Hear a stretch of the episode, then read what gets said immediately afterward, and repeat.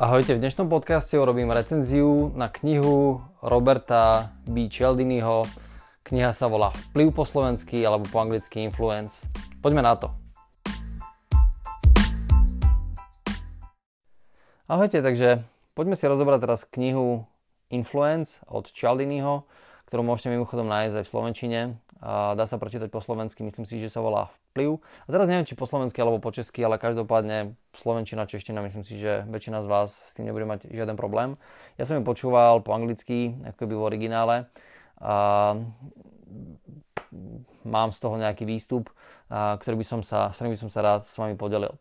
A prečo som si vybral túto knihu v prvom rade, čo je celkom zaujímavá vec, je to, že som zistil alebo sa dopočul, že v podstate Charlie Munger, neviem či ho poznáte alebo nie, Charlie Munger je spoločník Warrena Buffetta. Warren Buffett je, asi ho poznáte, majiteľom Berkshire Hathaway, druhý najbohatší, alebo teraz asi tretí najbohatší muž na svete.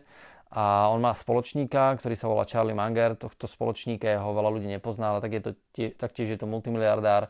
A celú tú spoločnosť Berkshire Hathaway ako keby úplne od malička, ako, ako dvaja mladí chalani v podstate dávali dokopy spoločnými silami a sú spoločníci ako keby celý život, títo dvaja ľudia.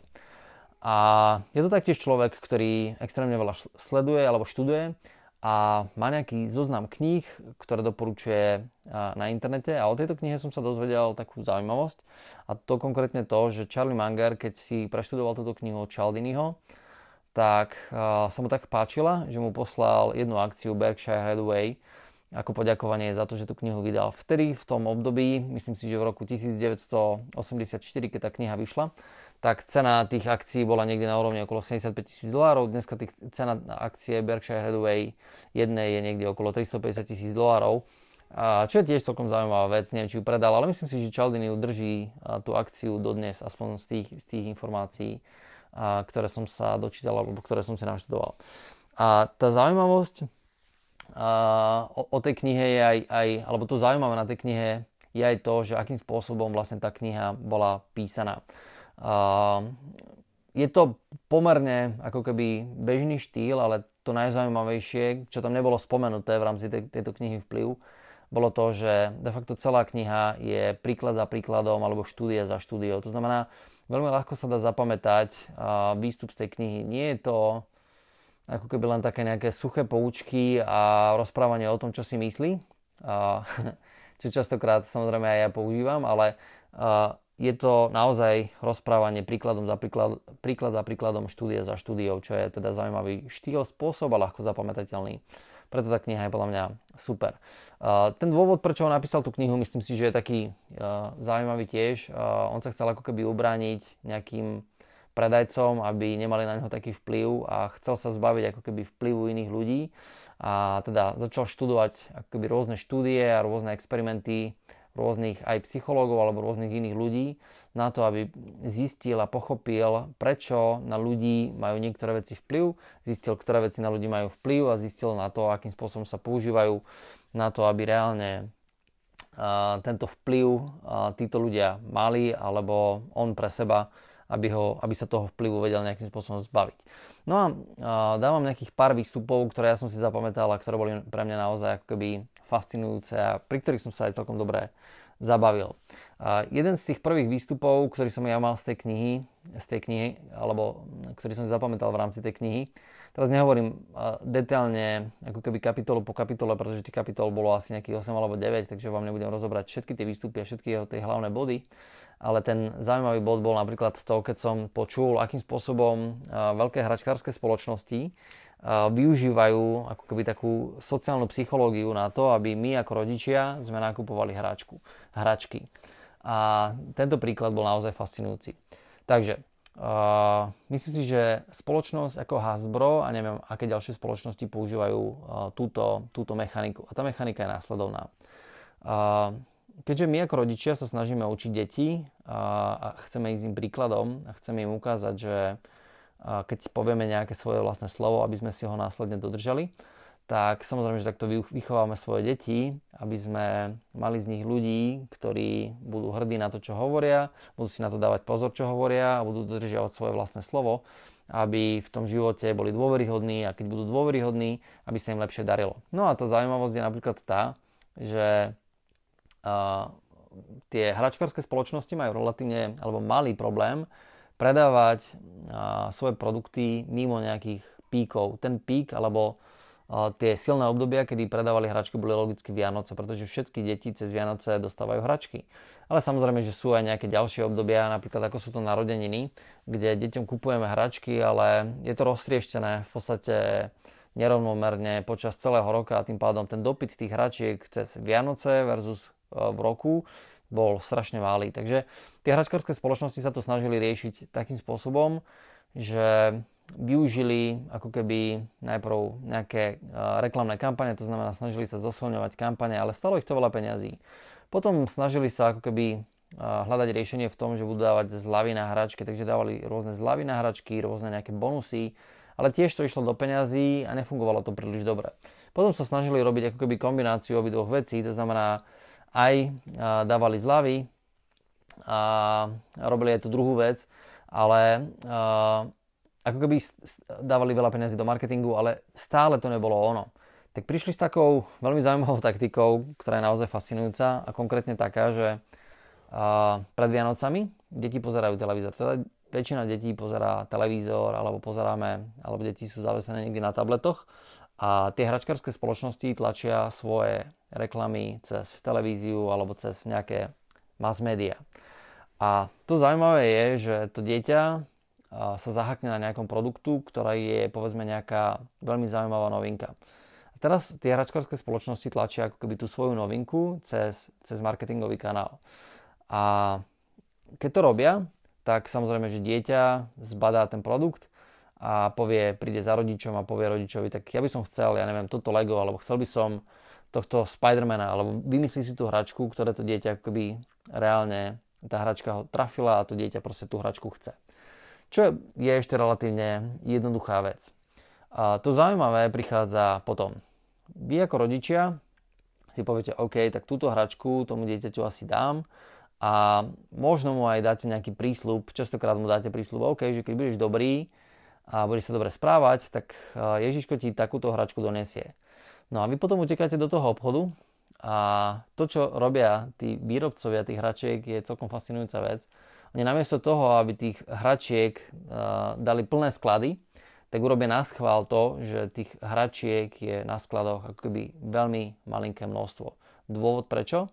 Pretože vy keď tam prídete a tú hračku nemajú, lebo ju už reálne vypredali, tak urobíte ako otec čo? No, snažíte sa ju zasuplovať, alebo ako matka, snažíte sa ju zasuplovať tým, že kúpite nejakú náhradu. Lenže keď kupujete náhradu, a tak stále vám v hlave chodí to, že vy ste dali tomu dieťaťu slúb, ale povedali ste mu, že keď bude dobré, tak proste tú hračku dostane a vy viete, že ju neviete zohnať, pretože tá hračka je už reálne v tom období, kedy budete hľadať vypredaná. Väčšina ľudí sa s týmto stretne. Dokonca aj ja som sa s tým stretol. A keď je vypredaná tá hračka, tak potrebujete dať ako keby dobrú náhradu za tú hračku. No a čo robíte? Namiesto jednej veci nakúpite 3-4 len aby bola ako keby dobrá náhrada. V tomto bode už tie hračkárske spoločnosti naozaj na vás pekne, pekným spôsobom zatlačia a urobia na vás celkom slušný hospodársky výsledok len kvôli tomu, že keby boli chamtiví a dajú tam tú hračku, tak vy kúpite len jednu, ale ako náhle nie, to neurobia, tak kúpite nejaké náhrady a urobia na vás niekedy dvojnásobný, niekedy trojnásobný ako keby zisk. A niekto by si povedal, OK, takže takto zarábajú peniaze, ale týmto nekončí. Týmto naozaj nekončí. Potom urobia takú vec, že túto hračku a, samozrejme vy ste nedostali a dieťa pod stromčekom dostane nejakú zaujímavú náhradu, teší sa, neteší sa, ťažko povedať, to už podľa toho, čo ste vymysleli. Ale hneď po sviatkoch alebo hneď potom, ako skončia Vianoce, tak hádajte, čo urobia títo výrobcovia. Pustia reklamu alebo pustia kampane na tie isté hračky, ktoré púšťali pred Vianocami a pustia ich znova tú istú hračku do telky. A keď to spravia a to vaše dieťa vidí, že tá hračka sa zase predáva, príde za vami a povie, tati, ale ja som poslúchal a mne to Ježiško nedoniesol. Jednoducho povedané, vás to dieťa prinúti k tomu, aby ste zdvihli zadok a išli znova do toho obchodu hľadať tú hračku. Hádajte čo? Hádajte čo? spoločnosť, tá hračkárska spoločnosť zase urobila presne tú istú vec. To znamená, že zase tam tú hračku s najväčšou pravdepodobnosťou nenájdete a kupujete zase nejaké náhrady, ktoré sú častokrát drahšie, len kvôli tomu, aby ste držali svoje vlastné slovo. A takto to môže bežať kľudne celý život. A teda nie, že celý život, ale celý rok. A to znamená, že tie deti pozerajú reklamy, vy im to slúbite, že to dostanú za odmenu, za to, že boli dobré, za to, že poslúchali, za to, že vám s niečím pomohli. Vy idete a proste tú hračku ťažko kúpite. Celkom zaujímavá taktika, celkom zaujímavá technika. Podľa mňa veľmi fascinujúca. Niekto sa teraz možno cíti podvede, podvedený, alebo si povie, že to je hnusné alebo nechutné. Je to tak, ako to je. My to nevieme teraz nejakým spôsobom razantne zmeniť. Dobre je možno vedieť, že ak, akým spôsobom majú napríklad na nás tieto hračkárske spoločnosti vplyv prostredníctvom našich detí a akým spôsobom robia naozaj ten marketing. Možno do budúcna si treba dávať bacha na to, aké dávame záväzky voči svojim vlastným deťom, alebo možno aj voči ľuďom, ktorých máme reálne radi. Lebo teoreticky to nemusí fungovať len na deti, a to môže fungovať aj medzi dospelými ľuďmi, keď niekomu niečo slúbim, alebo vidím, že niekto niečo chce. A, a ja ten záväzok ako keby mu dám a chcem ho nejakým spôsobom naplniť. Čiže to bol prvý taký ako keby výstup z tejto knihy, čo bol celkom zaujímavý. Ďalší taký uh, príbeh alebo prístup, ktorý mi tam zarezonoval v hlave, je uh, taký ten koncept uh, porovnávania. Akým spôsobom funguje naša mysel a že funguje reálne na porovnávaní. Ja som tento princíp alebo tento koncept je mi dobre známy, ale bolo dobre to počuť ako keby znova v nejakých iných prípadoch, v nejakých iných štúdiách a videl som si to tentokrát lepšie ako keby napasovať do biznisu, do života. Tento princíp ja som rozoberal už dávnejšie v knihe, respektíve v recenzii na knihu Positioning.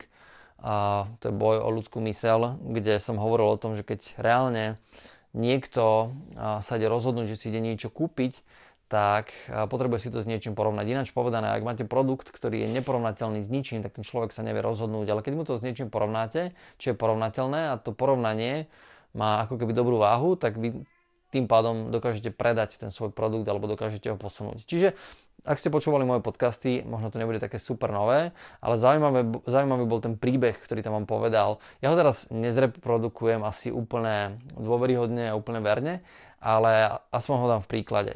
A ten príklad bol konkrétny, že, že dcera písala svojej matke dopis, čo sa reálne stalo. A, alebo že čo, čo sa jej stalo a píše, píše dopis a píše, že mami, píšem ti dopis, pretože som mala ako keby nejakú menšiu nehodu a tá menšia nehoda bola taká, že začal nám horieť ako keby byt. A keď nám horel byt, tak uh, sa stala taká vec, že som vypadla z okna. A jak som vypadla z toho okna, tak sa mi stalo to, že som mala ako keby pár nejakých zlomenín a som trošičku doškrkaná, ale všetko je v svojej podstate v poriadku. A v podstate ležala som v nemocnici. Mala som šťastie, že bol tam veľmi príjemný požiarník, ktorý ako keby sa o mňa postaral, chodil za mňou do nemocnice a dával mi ako keby tú prvú pomoc a všetko bolo fajn. Mimochodom, som ti zabudla povedať, že s tým požiarníkom som začala chodiť a popravde sa nám ako keby trošku pošmyklo a teraz s ním čakám dieťa. A ja viem, že toho je asi dosť veľa a že sa ti to ťažko počúva, ale čo bolo nešťastie, tak ten uh, požiarník bol trošku nakazený a preniesla som si od neho ako keby nejakú, nejakú chorobu. A teraz, OK, mamina, úplne idem s pravdou von. V skutočnosti som uh, z fyziky prepadla, a potrebovala som, aby som mala tvoju pozornosť a aby si sa na mňa za to nehnevala. Takže nič z toho, čo som ti hovorila, sa nestalo, ale tá fyzika je pravda. Proste som prepadla. A keď som to počul, tak som sa celkom dobre na tom zasmial, na tom príklade. A, a to zaujímavé je samozrejme to, že keď chcete niekomu niečo ako keby predávať, tak mu to potrebujete najprv s niečím porovnať a vyvolať u toho človeka ako keby efekt nejaké emócie práve kvôli tomu, aby ten človek aby ten človek si to vedel porovnať a nastaviť sa na niečo možno, možno horšie, možno lepšie, ale každopádne pri takomto porovnaní si viem predstaviť, že to matka je na konci dňa veľmi šťastná, že nič z toho sa neudialo a teda tú, to prepadnutie, ja neviem, z fyziky alebo z čohokoľvek to bolo, lebo ja si to v tej knihe už presne nepamätám, lebo som čítal si mesiac a pol dozadu, alebo teda počúval, tak nie je také dramatické, nie je také hrozné. A vtedy som si vlastne uvedomil, aké je veľmi dôležité naozaj porovnávať pri obchodovaní alebo pri predaji niečo, čo tým ľuďom je veľmi dobre známe, čo si vedia ako keby predstaviť a, na základe toho im vytvoríte ako keby nejaký pocit, nejaké hodnoty. Ináč povedané, ste pred niekým a predávate mu produkt, tak bolo by dobré možno nastaviť cenu toho produktu najprv trošičku vyššie a potom ísť trošičku nižšie. On konkrétne v tejto knihe rozoberá niekoľko štúdií, kde naozaj ako keby predajcovia majú takú tú štandardnú taktiku, alebo veľa predajcov má takú štandardnú taktiku, že poďme robiť upsell. To znamená, že predáme nejaký ako keby lacný produkt, on príde s nejakým lacným produktom a poďme mu predať potom ako keby niečo drahšie. Áno, to funguje, funguje to v čase, to znamená, že teraz si akvizujem toho klienta prostredníctvom toho, alebo nakúpim ako keby toho klienta tým, že mu predám nejaký lacný produkt a potom neskôr on má skúsenosť s mojou značkou a môže kúpiť niečo drahšie, ale pri jednorazovom nákupe, alebo keď chcem ako keby tomu klientovi aj, aj s tým prvým ako keby nákupom predať čo najdrahšie, tak táto taktika úplne nefunguje. Nefunguje táto taktika v zmysle, že idem mu predať vlastný produkt a potom sa ho snažím namotať na nejaký krajší a drahší produkt. To, čo, čo reálne, ako, bola tam nejaká ďalšia štúdia, kde predávali nábytok a kde vyskúšali ako keby to porovnanie tých cien u tých ľudí a urobili to takým spôsobom, že prvá skupina ľudí ako keby predávala nejaký, nejaký produkt, kde mali target predať, ja neviem, za tisíc dolárov a začali s produktom, ktorý bol niekde na úrovni okolo 500 dolárov a výsledok bol taký, že ich priemerný predaj bol, ja neviem teraz, zase ten príklad presne nepamätám, ale ten, ten priemerný predaj bol niekde na úrovni, ja neviem, 650 alebo 700 dolárov. Ešte druhá skupina obchodníkov na tých istých, alebo na klientoch, ktorí prichádzali do predajne, tak urobili to naopak. Prvá vec, ktorú spravili, je, že zobrali toho zákazníka a išli k, s ním a, k produktom, ktoré, ktorý stál, ja neviem, 3000 dolárov a potom mu ukazovali ako keby iné produkty a táto skupina obchodníkov vychádzali s priemerným predajom niekde na úrovni okolo 1200 dolárov. Ináč povedané, ak niekto chce predávať ako keby a, okamžite produkt s vysokou maržou a chce to robiť tak, že najprv mu ukážem niečo lacnejšie a potom idem na niečo drahšie, tak ten človek si to porovná a povie si, že to je relatívne drahá vec. Ale keď si kúpite niečo, alebo ukážete mu najprv niečo drahé a potom idete smerom, smerom ako keby dole, tak ten človek má tendenciu rýchlejšie nakúpiť, ľahšie nakúpiť, pretože má pocit, že to kupuje za veľmi výhodných podmienok. Čiže toto porovnanie a cez jeho príklady boli naozaj zaujímavé a som si uvedomil, že taktiež v rámci obchodu robím akoby niekedy tú chybu, že sa snažím najprv predať niečo lacné a potom toho človeka presvedčiť na niečo drahé. Teraz za posledných pár ja neviem, týždňov používam naozaj tú taktiku toho, že že ten produkt predávam ako keby trošičku smerom vyššie a potom radšej, radšej mu poviem, ok, tá, tá cena je nižšie, pôsobí to veľmi dobre psychologicky a ten človek sa ako keby veľmi ľahko rozhoduje. Je to pre neho ďaleko jednoduchšie sa rozhodnúť, ako keby sme to mali robiť naopak. Čakom zaujímavá vec. A ďalšia vec, čo tam bolo veľmi silným spôsobom komunikované, čo som si až tak veľmi neuvedomoval, boli tzv. ako keby social proof štúdie.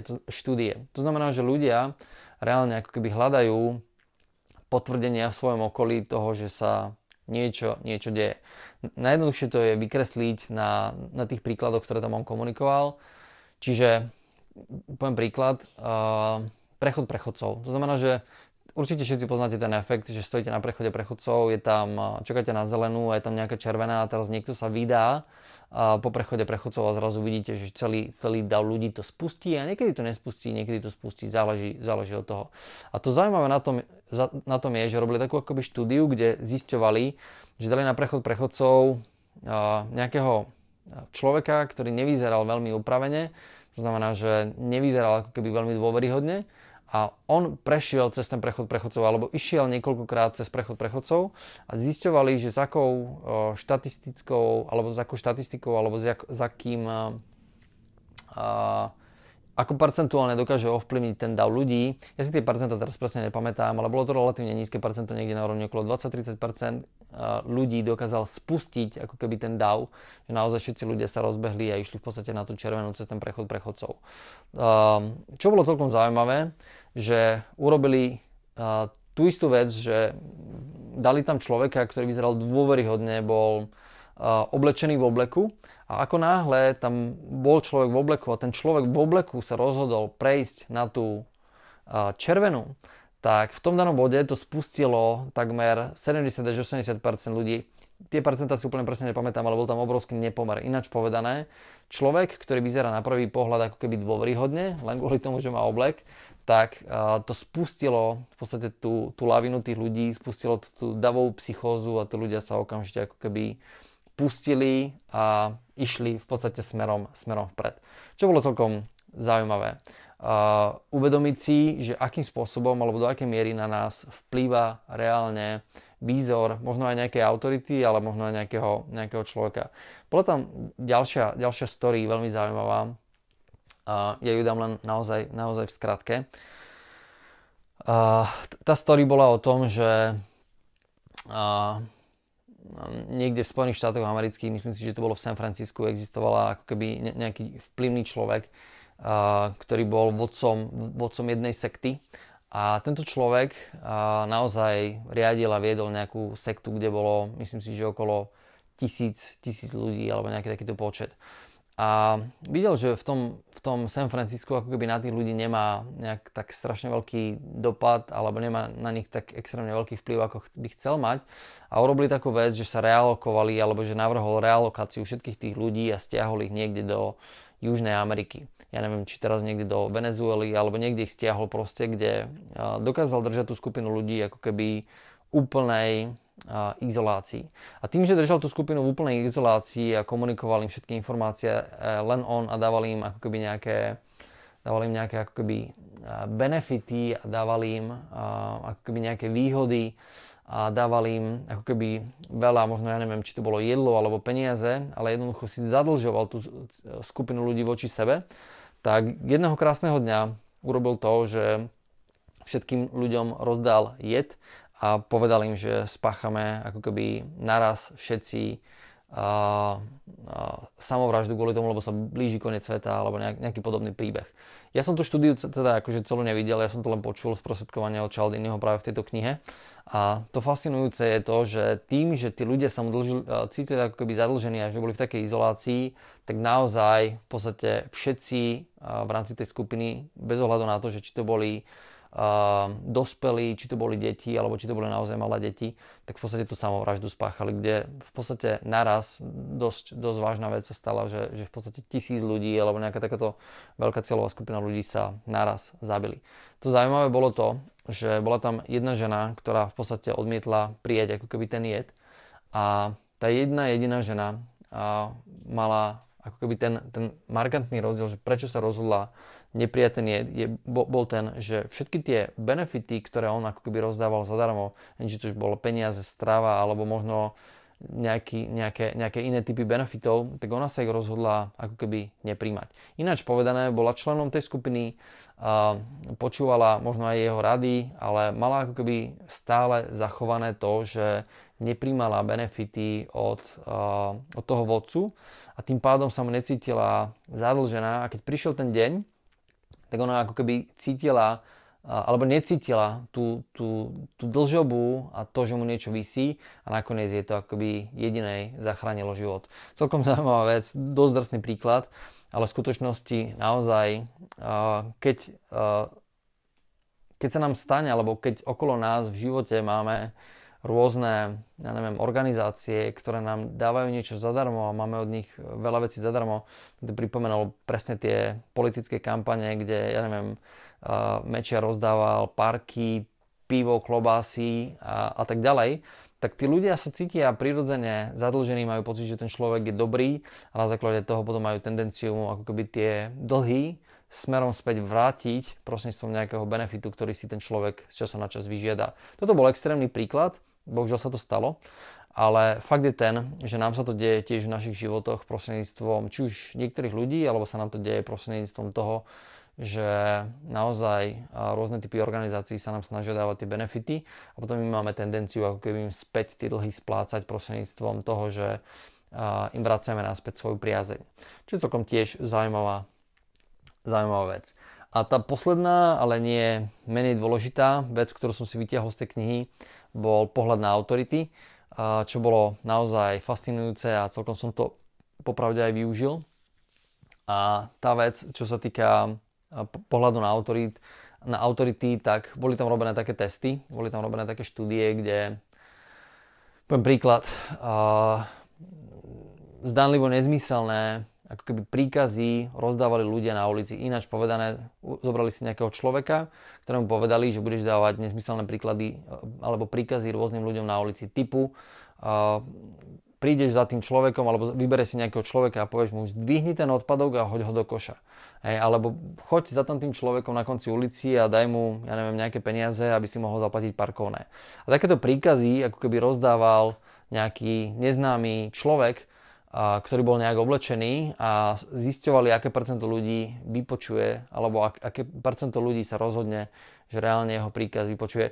Uh, zaujímavé bolo to, že ja neviem, či to už bolo každý piatý alebo každý siedmy človek reálne nejaký ten príkaz vypočul a spravil a vykonal. A ten zvrat bol samozrejme, že pri porovnaní s nejakou autoritou, kde neskôr na túto istú úlohu dali, teraz neviem, či to bol policajt, alebo či to bol len prezlečený policajt, ale ten, teraz ten kľúč bol to, že to bol človek v uniforme a robil presne tie isté príkazy. A tým, že už to bol človek v uniforme, tak ten človek v uniforme v podstate samozrejme, že získal ako keby 80 až 90% súhlasov. A teda ľudia robili nezmysly, zdvíhali odpadky a dávali ich do košov alebo ja neviem, dávali peniaze cudzím ľuďom len kvôli tomu, lebo to povedala nejaká, nejaká autorita, čo je celkom fascinujúca vec. Ďalší príklad na potvrdenie toho, akým spôsobom majú na nás vplyv autority, bola napríklad štúdia, kde vyskúšali takú vec, že doktorovi povedali, že sestrička pri pacientovi, ja neviem, ten pacient sa mi zažil, mal, mal nejaké respiračné problémy alebo kašľal alebo niečo podobné.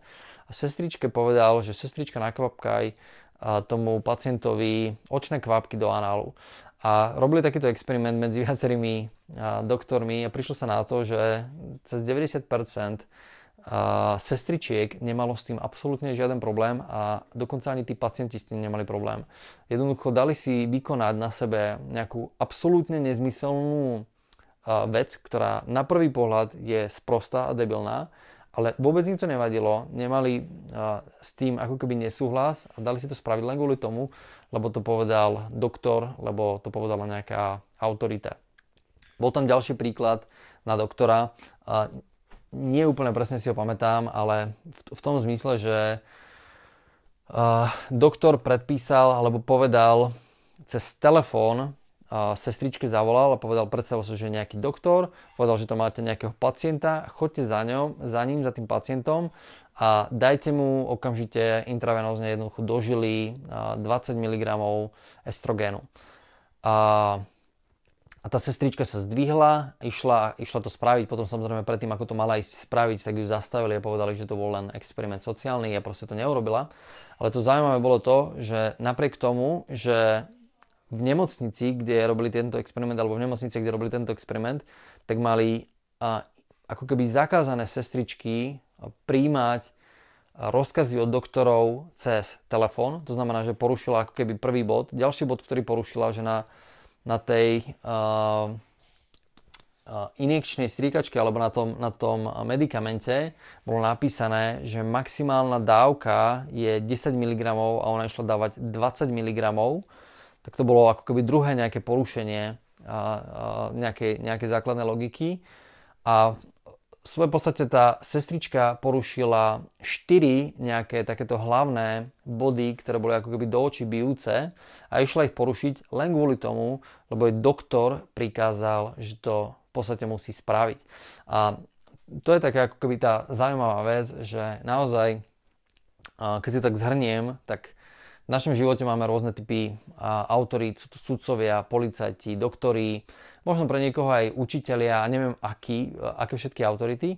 A častokrát sa s tým stretávam. A mal som tu možnosť za posledných pár týždňov byť ako keby v kontakte s takým tým personálom, personálom v rámci nemocnice vďaka nejakej mojej skúsenosti a naozaj som prišiel na to, že predpisujú ako keby prostredníctvom nejakých štandardov a postupov a nejakých checklistov, ktoré tam oni majú ako keby definované, tak tí ľudia idú bezhlavo a naplňajú tú, tú literu alebo naplňajú tú literu toho doktora a dávajú tým pacientom v podstate veci, ktoré častokrát tomu pacientovi nepomôžu. Do, dokonca veľakrát aj poškodia len kvôli tomu, lebo majú zadefinovaný ako keby nejaký základný štandard.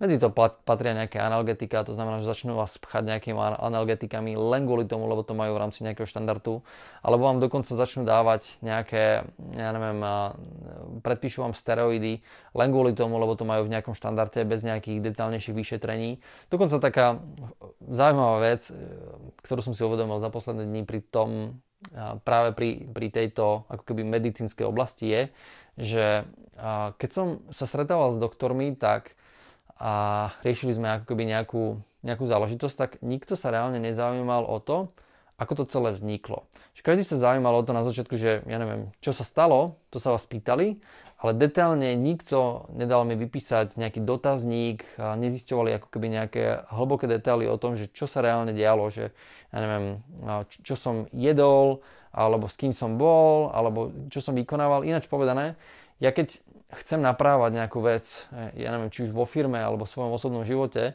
tak vždy, keď hľadám príčinu, tak potrebujem nájsť dôvod, toho, že čo sa mi reálne udialo, aby som pochopil do budúcna, čo mám spraviť preto, aby sa to nedialo. Ináč povedané, snažím sa do budúcna stavať prevenčne.